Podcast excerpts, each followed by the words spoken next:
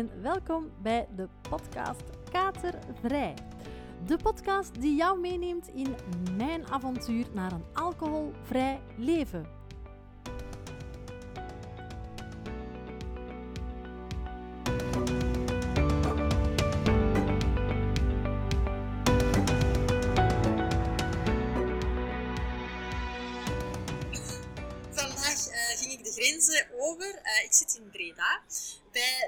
Wonderleuke eh Desiree. Zij heeft een eh, pagina Soberlicious, ehm Instagram pagina wel te verstaan.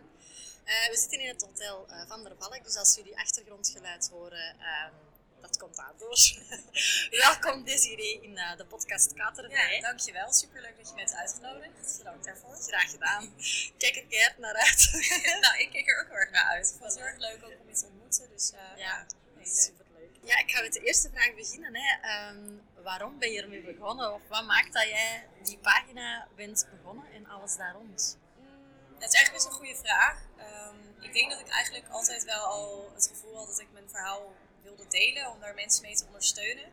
En ik weet nog heel goed dat ik eigenlijk het allemaal begon bij, ja, ik was eigenlijk de alcoholvrije wereld aan het ontdekken en dan voornamelijk op het gebied van dranken. Ehm, dit ook door mijn achtergrond in hospitality. Ik werk ook in Hotel van de Breda, waar we nu zitten. Ehm, en ik merkte van ja, ik ben nu aan het werken in een omgeving waarin eigenlijk alcohol heel erg normaal is, maar eigenlijk niks is waar ik ook van kan ge- genieten. Dus ik was heel erg nieuwsgierig geworden van, nou ja, maar wat is er dan allemaal? En de wereld van alcoholvrij drank was nog heel klein, was nog niet zo heel veel. Ik denk dat je op dat moment Seedlip had en nog een paar andere kleine spelers. En ehm, ik ging me daar eigenlijk heel erg in verdiepen en kwam er toen achter dat ik een boek wilde schrijven. En dat was eigenlijk de start waarop mensen zeiden, ja, maar je moet er iets mee doen. En ik studeerde ehm nou ja, marketing manager, associate degree op het HBO. Ehm, en eigenlijk op die manier dacht ik van, oh, maar als je dan een boek gaat schrijven, dan moet je natuurlijk wel marketingtechnisch wel eerst een soort van audience opbouwen. Je moet wel zorgen dat je publiek hebt. Ja. Ja, anders dan heb je niets aan een boek schrijven. En ehm, eigenlijk op die manier is dat een beetje zo gaan rollen, ben ik de stap gaan maken. Inmiddels is het boek nog steeds niet afgeschreven. Ik ben er echt al een jaar niet mee bezig geweest. Ehm, maar dat is wel hoe het eigenlijk begon. Ja, oké. Nice. En eh, ja, ja, boek, dat is, ehm, gaat het nog afgeraken? Of, of denk je, ja, nou, dat is helemaal Nou ja, ik wil er uiteindelijk wel nog iets mee doen. Want ik zat- wilde eigenlijk dus iets doen aan de hand van recepten. Dus eigen gemaakte recepturen. ehm, en dan mijn eigen verhaal er doorheen verwerken eigenlijk. Ja, dus ik denk ook zeker wel dat dat nog gaat gebeuren. Maar ja, ik was aan het studeren, ik werkte voltijd. Ehm, het ging eigenlijk heel goed met Soblicious Guide. Dus ja, op een gegeven moment was er gewoon geen tijd meer. nee. Ja, Want jij organiseert ondertussen ook wel evenementen. ja daar ben ik nu mee begonnen. Dat is ook weer iets nieuws. Je bent Ja. echt wel een duizend volk. ja, nee, precies. Het is echt alweer zoiets waarvan ik dacht, oh ja, lekker impulsief, let's go. Ik wilde het eigenlijk al langer doen met Isabel, die ook mijn Bubblypop had. Inmiddels mijn Sobertopia, Sobertopia denk ik. Sobertopia, ja, klopt. Sobertopia, ja. Nou. Moeilijke naam als je het zo uitspreekt. Ja. Wel een beetje een tongbreker. Ehm, en wij wilden eigenlijk toen een evenement organiseren. En daar waren we ook heel erg druk mee bezig. Maar ja, dat ging uiteindelijk niet door. Ehm, om heel veel verschillende redenen. En toen kwam eigenlijk inderdaad eh, ja, de tour van Evie Hansen voorbij. En toen dacht ik, oké, ik ga hier gewoon iets mee doen. Ja. We gaan er gewoon voor. Ik gooi al mijn perfectionisme overboord. En eh, we zien wel waar het schip strandt. En op dit moment hebben we een evenement staan op 16 maart met 21 personen. Dus ja, Waaronder ik. ja precies. Kei leuk. Ja, Ja. we zien er allemaal keihard naar uit Ja, natuurlijk. dus het is echt super tof. Ja. En ehm, ik ben dan nu dus achter de schermen ook echt bezig met andere Ik wil dus ook bijvoorbeeld een dag eh, workshops gaan doen. Dus echt schematherapie workshops. Dus dat je ook echt met een groep gaat kijken naar waarom drink ik nou eigenlijk. En ehm, wat zijn nou eigenlijk patronen in mijn leven die ik zelf niet zo goed zie. Maar die ik aan de hand van groepstherapie dus wel ineens zie. Ja. Dus eh, daar ben ik nu ook mee bezig. Dus eh, ja, er komen Kei hele toffe boeiend. Ja, super boeiend. Ja. Ja, hè, je hebt al uitgelegd dat je vooral ja, werkt in eh, hospitality, dat je Ja. daar dan eigenlijk vooral die, die klik hebt gemaakt van oei, hoe zit het bij jou Eh, je bedoelt qua alcoholvrij? ja, Of, ja, Ik alcoholvrij. ben gestopt met drinken. Ja. Of, ehm, nou ja, eigenlijk is het voor mij best wel een lang verhaal. ehm, om het een beetje kort te Ik ja, kort, ik ook, maar enigszins kort te houden. Ehm, ik heb rond mijn elfde levensjaar een eetstoornis ontwikkeld. Oké. En daar ben ik toen voor in behandeling geweest. En op mijn 17e kreeg ik een terugval. En rond mijn 22e begon dat eigenlijk ook weer. Mhm. En het verschil was nu dat ik op mijn 22e ehm, alleen woonde, in hospitality werkte, elke avond met mijn collega's de dag afsloten met een, ehm, een glas of soms een flesje wijn. Ehm, en daarna de stad in ging omdat het gezellig was. En ehm, eigenlijk kwam toen alcohol op een manier in mijn leven waarin ik dacht, hé, hey, maar die alcohol die zorgt ervoor dat die eetstoornis niet zo erg op het oppervlakte ligt. En dan die eetstoornis kunnen we weer sussen door dit te doen. En op een gegeven moment raakte ik in een soort van visuele cirkel, Ja. waarin ik eigenlijk al mijn problemen aan het wegwerken was met iets anders. Want de alcohol moest ik weer wegwerken met drugs. En de drugs moest ik weer wegwerken met iets anders. En dat werd weer weggewerkt met eetbuien. Dat weer met niet eten. Dus ja, zo raakte ik eigenlijk eh, steeds dieper. Ja. Ja. Dan snap ik eh, dat je op een bepaald moment wel zegt van, nu is het goed geweest, Ja. het is klaar geweest. ja, op een gegeven moment was het wel dat inderdaad vrienden en collega's ook zeiden van, goh, het gaat volgens mij niet toen hadden we, ik weet nog heel goed, hadden we hier een personeelsfeestje, Sinterklaas. En eh, dat ik toen zei, oké hoor, ik kan dat makkelijk niet drinken. Ik heb nooit zo chagrijnig op een personeelsfeestje gestaan. Iedereen was aan het drinken, ik zat aan de radar 0.0 en ik voelde me verschrikkelijk. Oh, Ja. En toen Ja. wist ik ergens wel van, oh, er is wel ja, niet een groter probleem, maar er is wel een groter geheel aan wat alcohol Ja. doet voor jou. Ehm, en dat het ook echt wel schadelijk is. Ja, Ja. exact. Maar goed, op dat moment snapte ik dat nog niet. Op dat moment was dat nog niet helemaal duidelijk. Op dat moment dacht ik alleen, oh, zo erg is het ook niet. Wanneer kwam jouw, is het na, na jouw dieptepunt dat je zegt van, oké, dan heb, heb ik voor mij een alarmbel getrokken, ben ik Nou ja, ik ben gestopt, eigenlijk of- aan de alarmbel gaan trekken vanwege mijn eetstoornis. Omdat Ja. het echt heel slecht ging. En ehm, in eerste instantie kwam ik toen bij GGZ Changes uit. Uiteindelijk ook geëindigd. Maar daar werd ik eh, direct op klinisch gezet. Dat wilde ik niet. Want ik was, ja, net zoals nu een duizendpoot. Ik dacht, oh, ik ga vier dagen in behandeling, drie dagen, vier dagen werken. Dat kan makkelijk. Dat combineren we gewoon. En ehm, ik weet nog heel goed dat ze dat toen zeiden. En dat ik toen zei, ja, dat ga ik echt niet doen, klinisch. Dat, hou op. Maar op dat moment was alcohol, had ik daar nog helemaal niet zo heel veel over gesproken. Ook niet met hun. Dus Nee. ik wist niet dat dat op dat moment een probleem was. Totdat ik me na een aantal maanden, na een aantal andere intakes, telkens hetzelfde uitkwam, ehm, opnieuw aanmeldde bij Changes. Omdat ik daar het beste gevoel bij had. En ze zeiden van ja, maar je drinkt nu dus zodanig veel dat je eerst een detox in moet. En toen dacht ik, ja, maar dat is toch voor alcoholisten? Je bent toch geen alcoholist? Ja, exact. Ja, dat zal je ook wel herkennen. Dat, je, dat mensen Ja. heel snel tegen je zeggen als je zegt dat je niet drinkt, oh, maar ben je dan een alcoholist? En ik denk, je bent gewoon geen alcoholist. Nee, dat is een grote stempel. Ja, dat is best een flinke stem. Ja. En ehm, eigenlijk zo ben ik in de detox beland voordat ik dus mijn klinische opname had voor mijn eetstoornis. En eigenlijk daar zei ze net, ja, je bent een alcoholist en je, hè, je kunt nooit meer drinken, want je kunt dat niet. En ehm, ja, jij doet dat op de verkeerde manier en je bent gewoon een verslaafde, want eetstoornis wordt ook gezien als een verslaving. ja, Maar ik ben het daar niet helemaal mee eens, nee, om heel eerlijk te zijn. dat snap ik. Ja, ik ehm, heb nu heel erg gemerkt in de afgelopen 3,5 jaar dat ik nuchter ben. Dat het niet zozeer gaat om, om de alcohol zelf, maar meer om de reden waarom ik alcohol drink. Ja. Dus ehm, ik dronk alcohol om niet te hoeven bezig te zijn met mijn eigen problemen. Ja, En dat is het probleem. ja. Dat is een beetje als wegloop. Ja, Ja, de, de rest van de wereld bestaat niet meer als ik drink. nee, precies. En ik denk dat dat niet per se alleen iets is voor mensen die hè, het stempeltje alcoholist krijgen. Ik denk dat dat heel veel mensen dat doen. Ja, ik denk ook dat heel veel mensen, ik denk gewoon dat de stempel alcoholist ehm, verkeerd staat in de maatschappij. Ja. Zo kijk ik ernaar. Van, oké, eh, als je zegt een alcoholieker of een alcoholist, ehm, dan hebben we direct zo een beeld van een oude man met een dikke rode neus, die ergens tegen de kant met een fles ligt en niet meer uit zijn woorden geraakt.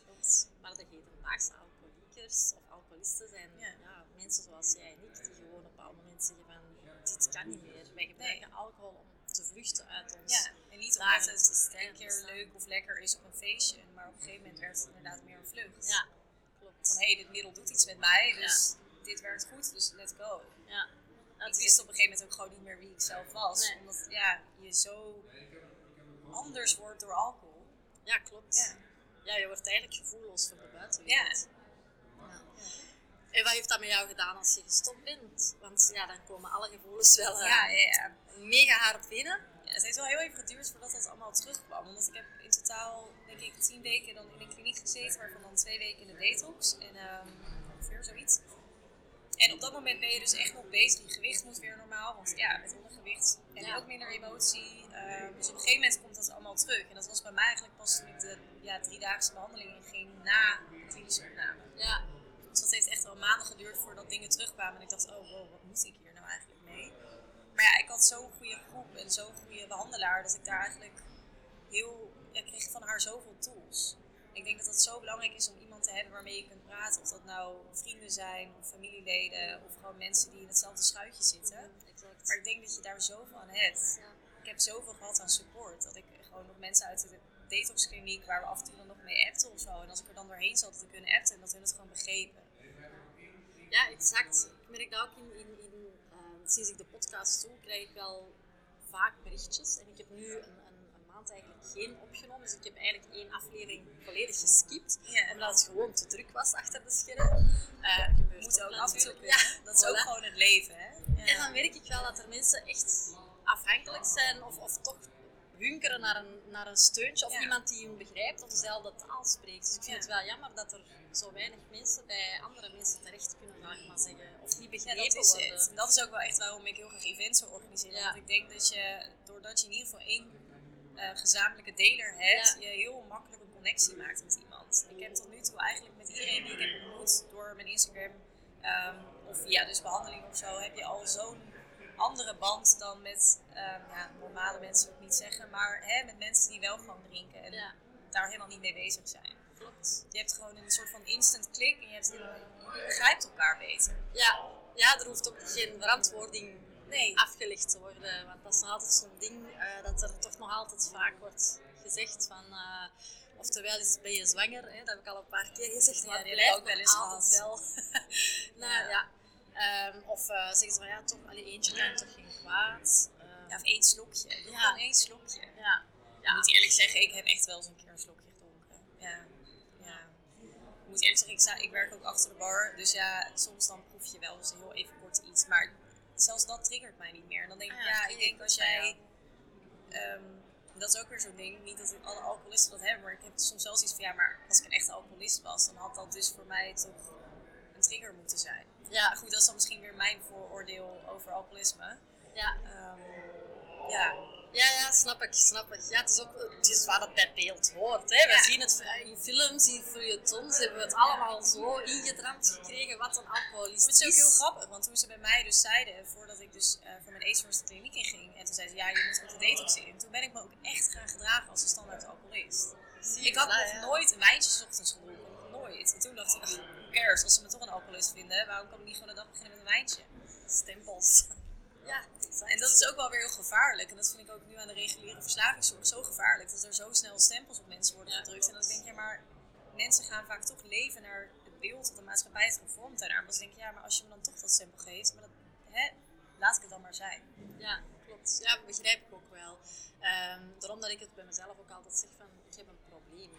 Ja, je hebt een uitdaging. Voilà, Ja. een uitdaging. Ja, er is een uitdaging. Ja, exact. ja. Ja. Salstrainingen. Ja, nee, precies.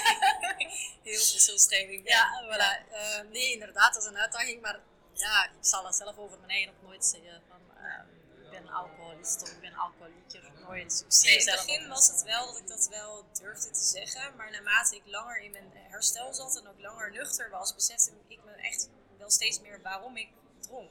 Ja, En toen dacht ik, natuurlijk, dat is inderdaad eigenlijk, hè, dat is alcoholisme eigenlijk, ja, vind ik. Ik Ja. ben van mening dat als jij drinkt om problemen te vergeten of iemand anders te worden, eh, omdat je niet oké bent met jezelf, dat Ja, ja, is in mijn ogen alcoholisme. ja, exact. En niet, het, ik sta op met bier en ik ga slapen met bier en eh, ik drink de hele dag door bier.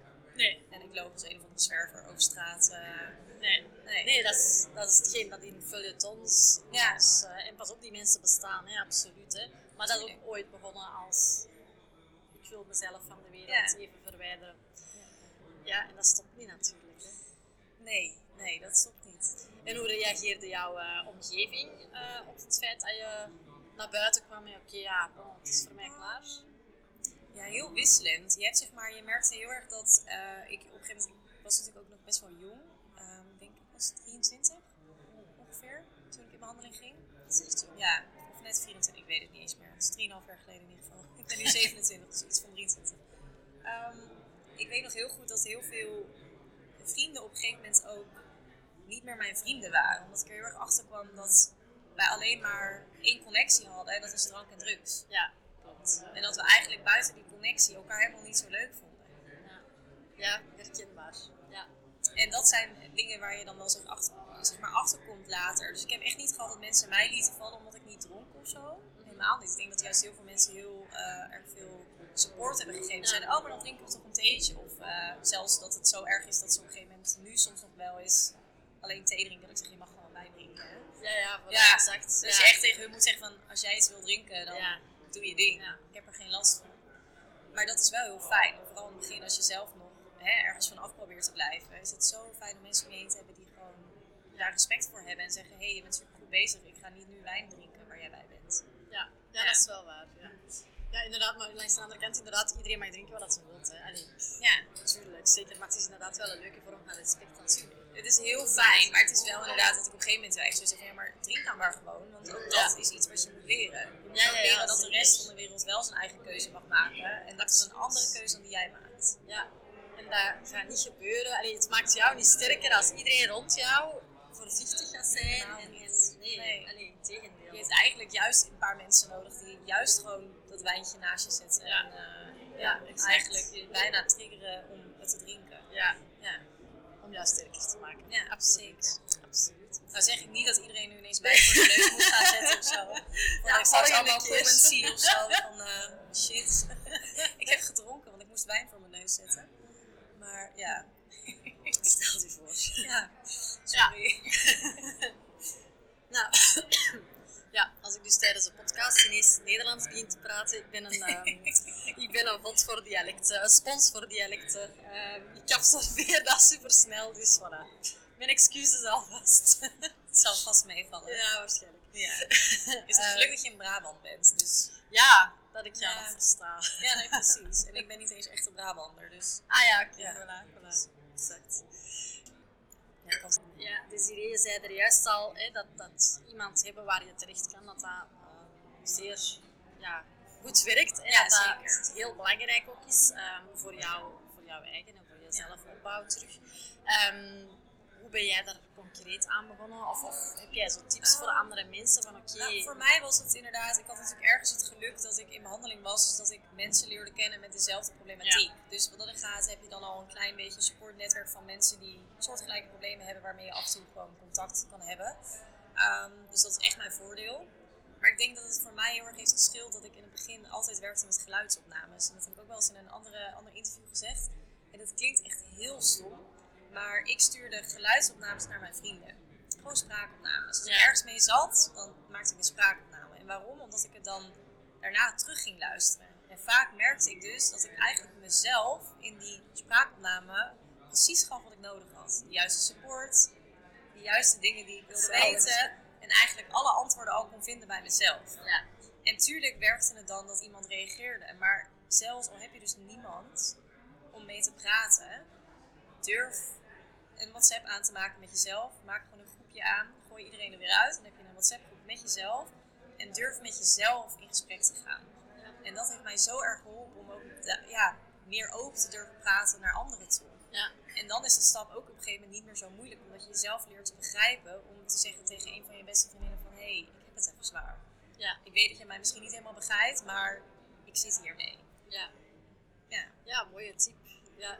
Doe dat zelf met schrijven. Dus ik schrijf alles vaak op en dan lees ik dat erna terug. Ja, daar kun je zoveel ja. Zeker, zeker. Op alle niveaus uh, kan je daar... Ja, met schrijven vind ik dat dus heel lastig, omdat ik veel te perfectionistisch ben. Ah, ja, ja, dus ja, dat, dat, uh, dat is geen probleem. Allemaal gas. Ja, nee. voilà, voilà, exact. Uh, dus ik laat juist mijn uh, schriftjes zien ja. Dus hier is ja. een en op uh, gekriebel op een boekje. ik ben maar niet zo perfectionistisch, maar ik snap wel wat je wil zeggen. Uh, wat ook is natuurlijk, je hebt je telefoon altijd bij. Ja. Dus ook een super handig instrument, terwijl een boekje en een schriftje, ja.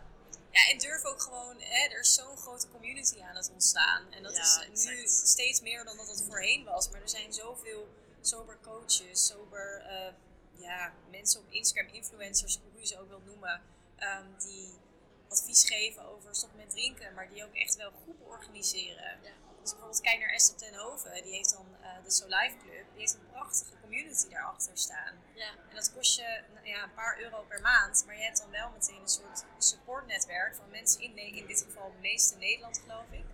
Maar um, je leert daardoor wel mensen ontmoeten. Ja. ja, super belangrijk denk Ja, ik. Eh, en durf ook gewoon op Instagram een keer een DM te sturen. Ik krijg ook echt dagelijks DM's en ik kan echt niet op alles uitgebreid reageren. Maar soms ontstaat er een klik en soms heb je ineens een nieuwe vriendin. Ja, klopt. Ja, klopt. Ja. Herkenbaar. Herkenbaar. Ja, Ja, ehm, ja inder- bij ons is het inderdaad, in België is het iets minder. Ja. Eh, dat merk ik zelf ook. Mijn podcast is vooral in Nederland, dat die vooral zeer hard dus je gaat beluisterd steeds wordt. meer over grenzen Ja, heen, denk waarschijnlijk. Bon, mijn eh, factuur van eh. Eh, nee, nee, dus ja, inderdaad. Ik, ik merk ook zelf alle Instagram-pagina's. Ze zijn er wel aan het komen. Ehm, Ja. Vorige week heeft trouwens Evie Hendricks van ehm, de podcast eh, Alcohol Alarm Ja. Ehm, heeft een award gewonnen van eh, podcast. Een podcast award gewonnen. Bij deze ook een dikke, dikke proficiat, Evie, als je aan het luisteren bent. Ja, heel, heel tof. Ehm, zij maakt ook wel het een en het ander ehm, wakker in Ja. België. En, en zorgt ook voor de juiste tips en tricks naar mensen die echt issues hebben en zeggen van oké, ja, naar waar moet je, waar kan je naartoe? Want sommige stappen zijn Ja, maar dat snap ik heel Ja. goed. En dat is hetzelfde met zo'n event. Het is natuurlijk super spannend, maar ehm, het is ook zo veilig. Ja, exact. Ja. En hoe meer je dus op een gegeven moment, net als dat we hebben nu ook een groepsapp bijvoorbeeld van het event, het Ja. is met een bewuste keuze, omdat je op die manier al eventueel met mensen kunt afspreken. En het is helemaal niet erg dat je niet met iedereen van die groep hebt afgesproken, maar Nee. je kunt in ieder geval kijken van, hé, hey, zit er iemand tussen die ik misschien interessant vindt? Oh, top, nou, ga eens appen. Hè? Kijken, kijken of daar iets uitkomt. En dan is het ook ineens niet meer zo eng om naar een evenement te gaan met 20 personen. Nee, exact. Eh, en ik denk ook, ja, bon, je zit daar ook niet alleen. Hè. We zitten daar in een theaterzaal. Ja, uiteindelijk gaan we naar het theater. Dus als het al, verveel je nog zo bij het etentje, dan eh, ja, ga je gewoon ergens anders heen. Denk Nee. ons gaan vervelen. Nee, ik weet zeker dat dat goed komt. Ja, ik denk het ook wel. Nee, maar het feit dat er ook een theatertour komt, Ja. betekent ook wel dat er zeer veel aan het bewegen is. eh, Ja. Wat ik ook wel super goed vind. maar ik vind het wel jammer dat ze het alleen in Nederland doet. Tot Ze komen in België ook. Oh, uiteindelijk nu wel? Ja, ja, maar het zal pas. ehm, wanneer zou het zijn? Ik denk pas. Of, of het najaar of 2024. Daar ben Ja, ik oké, maar het is wel fijn dat ook België daar wel, ja, niet, misschien nog niet helemaal klaar voor is, maar dat ze het wel gaat doen. Ja, Ik denk wel Ja. dat dat heel nodig is. En, Ja. eh, ik denk dat Evie daarin ook echt wel een ja, grote speler, een groot iemand is om eh, ja, daar meer over te vertellen. ja, ze heeft heel veel draagkracht. Ja. Dus dat is wel mooi om te zien dat zij dan het voortouw neemt. Ja. Ja, absoluut. Maar ik denk, eh, dacht dat ze toch wel zeker in België ook ehm, ging. Maar ik denk dat het najaar zal zijn. Ja, superleuk. Ja. Ja. goed, we gaan eerst eh, in Nederland. Ja, wij zullen Wij gaan eerst. kijken en we Ja. zullen gaan zien wat het is. Eh, maar het komt zeker goed. ja. Ehm, ja, voilà. Dus ehm, ja, qua supportgroep, ja, je hebt ondertussen, je hebt al gezegd, Instagram-pagina's Ja. kan je liken, kan je volgen. Dat is al iets anoniemer natuurlijk. Ja. Dat is een kleine stap, want je hebt, eh, in België heb je de AA, ik weet niet of jullie dat Ja, hebben. dat wij ook. Een super grote stap voor heel Ja. veel mensen, want dat is... Ja, en je moet je er ook nog zeg maar thuis voelen. Je moet de juiste groep hebben, de juiste Ja, groep mensen. Ehm, ik heb echt niks tegen de AA trouwens, even voordat eh, ik allemaal eh, DM's krijg hierover. Maar ehm, de AA is wel gewoon inderdaad een grote stap en het is, je wordt meteen bestempeld als alcoholist. Dat is het probleem. En op het moment dat jij nog niet zo ver bent en eigenlijk nog helemaal niet zo goed weet of je überhaupt een probleem met alcohol hebt, is die stap zo groot alleen al door dat labeltje wat je krijgt. Dus ja, dat begint al met hoi, ik ben deze ik ben een alcoholist. Dat, dat is eigenlijk al het begin. Ja. En Ja. dat is niet direct het stempeltje dat de meesten willen krijgen. Of, of in het begin toch zeker niet En ik snap het ook wel. Het is ook best lastig. Want ik heb dat dan in de behandeling krijg je dan ook in het 4 12 stappen programma ehm word je deels begeleid. En waar ik heel erg veel moeite mee had, was het stukje eh, in God, de higher power, eh, hogere macht. En ik dacht, ja, maar welke hogere macht? Ja. Ja. Ja, ik wil niet zeggen dat ik volledig ongelovig ben, maar ik had wel zoiets van, ja, het is niet dat ik in God geloof. Of, hè? Ehm, en waarom zou ik geloven in iets terwijl ik er nu zo bij zit? Weet je, dat je denkt, dus je moet ook nog eens bij de AA heel erg die hogere macht zoeken. ja. Terwijl je eigenlijk helemaal niet meer gelooft in die hogere macht, want je gelooft niet eens in jezelf. Nee, exact. En dat vond ik heel moeilijk. Dus ik dacht, Ja. ja, maar hoe kan ik nou deze stappen allemaal doorlopen? Terwijl, ja, wat is een hogere macht voor mij?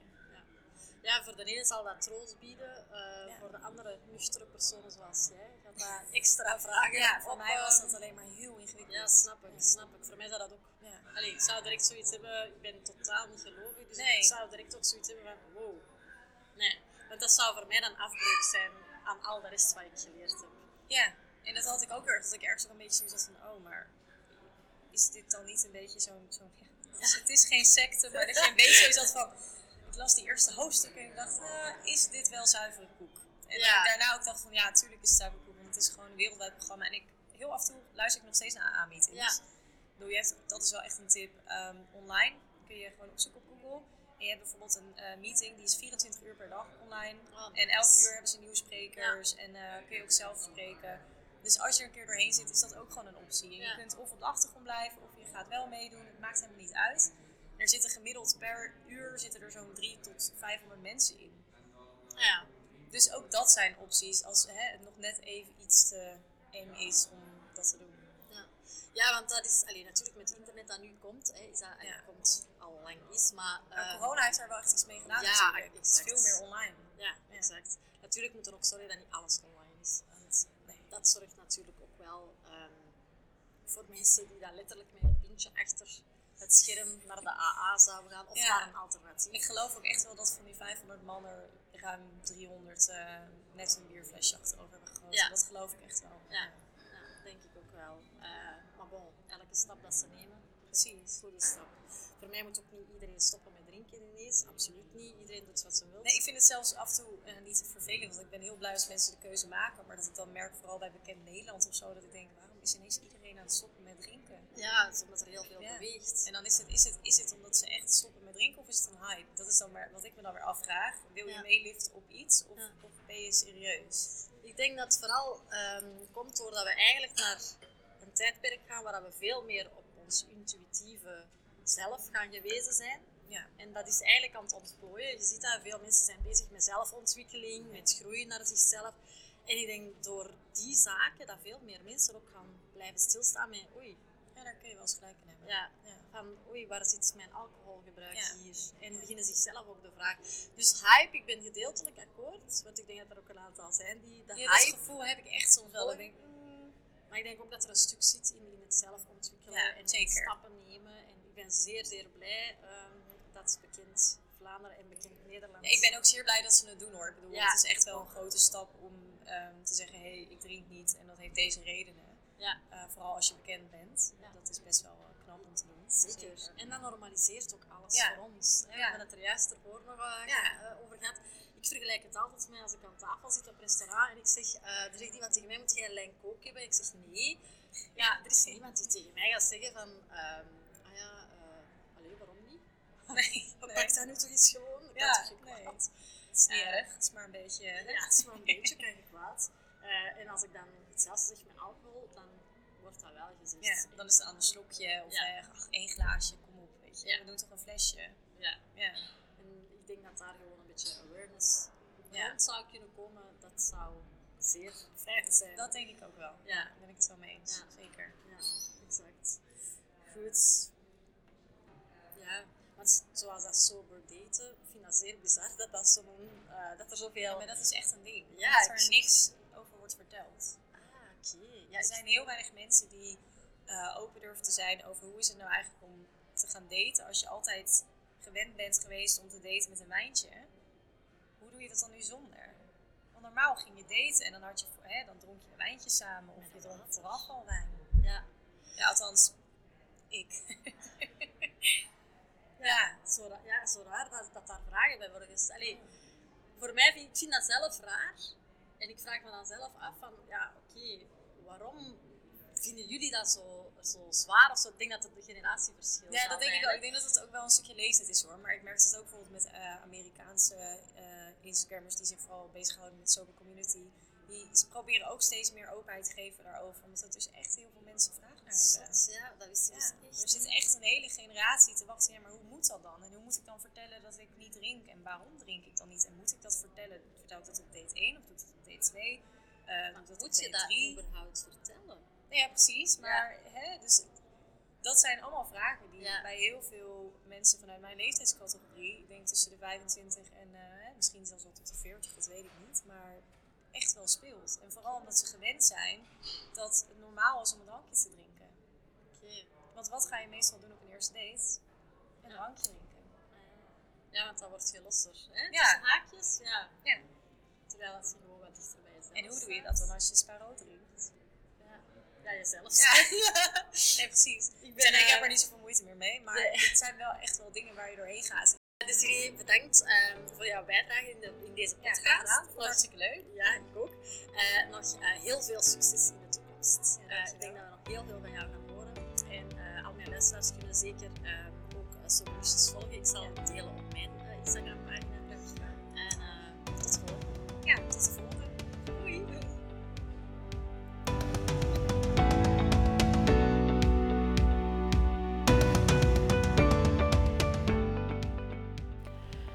Dankjewel voor het luisteren en eh, volg zeker de Instagram-pagina Katervrij voor meer nieuws, voor leuke weetjes en voor lancering van nieuwe afleveringen. Eh, goed nieuws, er komt sowieso een tweede aflevering met Desiree, want we hebben sowieso veel meer te vertellen dan dit. Graag tot een volgende keer. Bye!